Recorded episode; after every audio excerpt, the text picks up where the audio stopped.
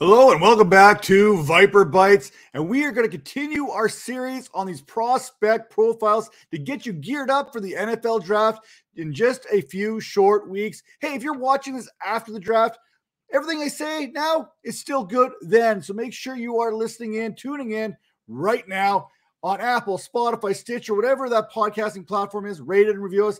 Hit the thumbs up, hit those notifications because you know we are bringing uh, plenty of these draft profiles here the next few days, as well as every bit of NFL news that's going to come down the wire. We got you covered here on the Vipers Network. So now let's turn our attention to Drake London, wide receiver, USC, University of Southern California. Now, Drake London, he is one of my top prospects at the wide receiver position.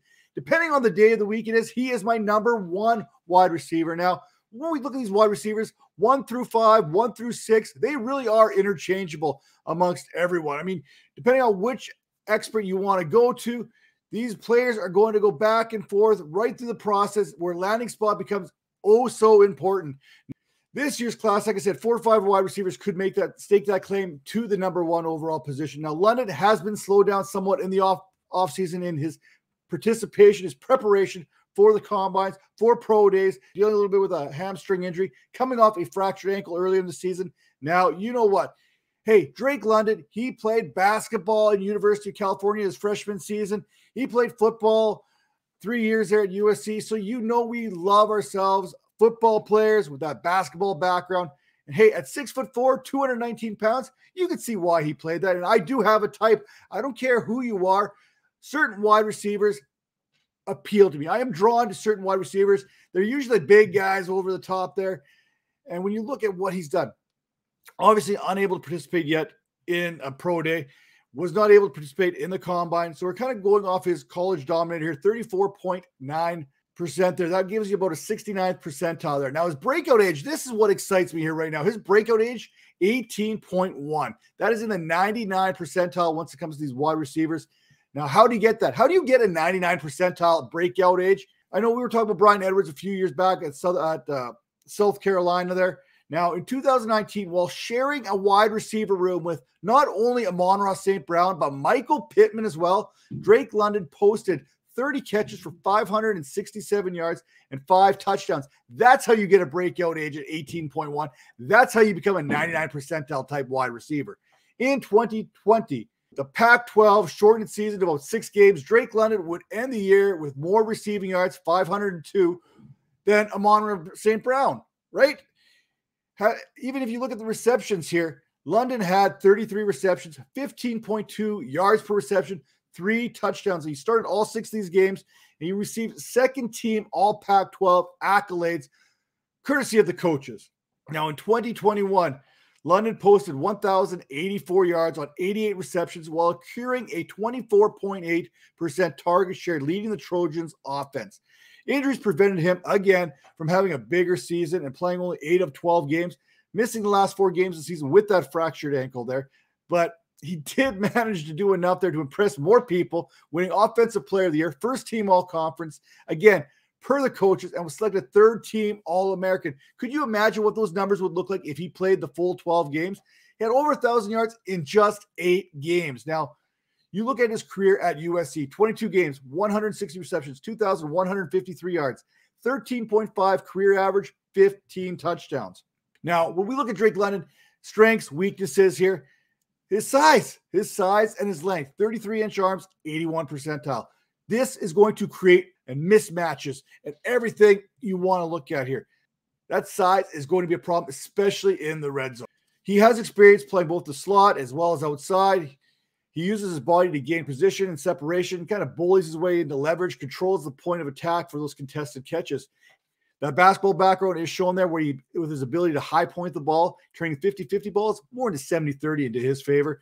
He tracks the ball as well as anybody, and he does a great job working his way back he's got special ball skills, and you can't teach size. You can't teach a big guy to catch the ball well. You either have it or you don't. Drake London, he has that.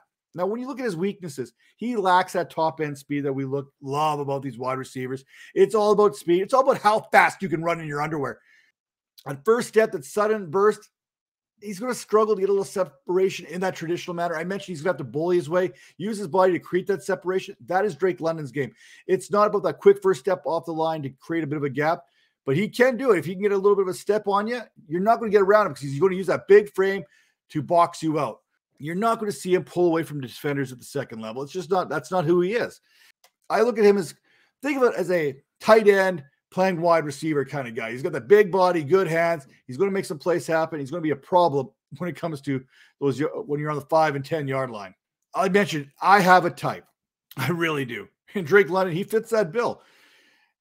A big, long possession type wide receiver that is going to create mismatches, especially in the red zone. Plus, we all know basketball players, we love to talk about them and how they're able to catch the ball.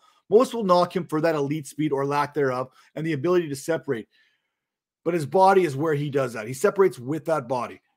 Now, when we're talking about contested catches, that is where he's going to win. That is why he's so dangerous in the red zone because he can get inside position and use that frame to make sure the defensive backs can't get to the ball. They're not going to be able to work their way through him. And the same on quick slants and stuff on first down type plays.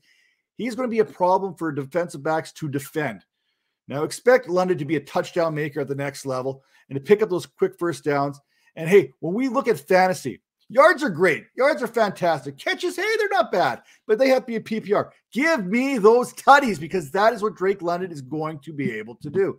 Now, before we go any further here, I got to turn our attention to fantasy points here, fantasypoints.com. Right now, head over there and get in on that 2022 prospect guide. What do they got in that prospect guide? Well, they've got just about everything you're possibly looking for. 200 plus rookie profiles from NFL Films, Greg Cosell. Strengths, weaknesses, NFL transition, rookie rankings, 2023 prospects, Devy rankings, mock drafts, and you get this all for just $25. Hey, they've got a rookie draft roundtable show they're going on too with Scott Barrett, Wes Huber, Graham Barfield. You're going to make sure to check that out. It's on their YouTube channel. Don't miss this. And again, use Vipers22 as that promo code to get that 10% off. And make sure you turn up those notifications, hit that thumbs up because we got plenty more draft profiles coming at you here the next few weeks leading up to the draft here at the end of April. We'll see you next time.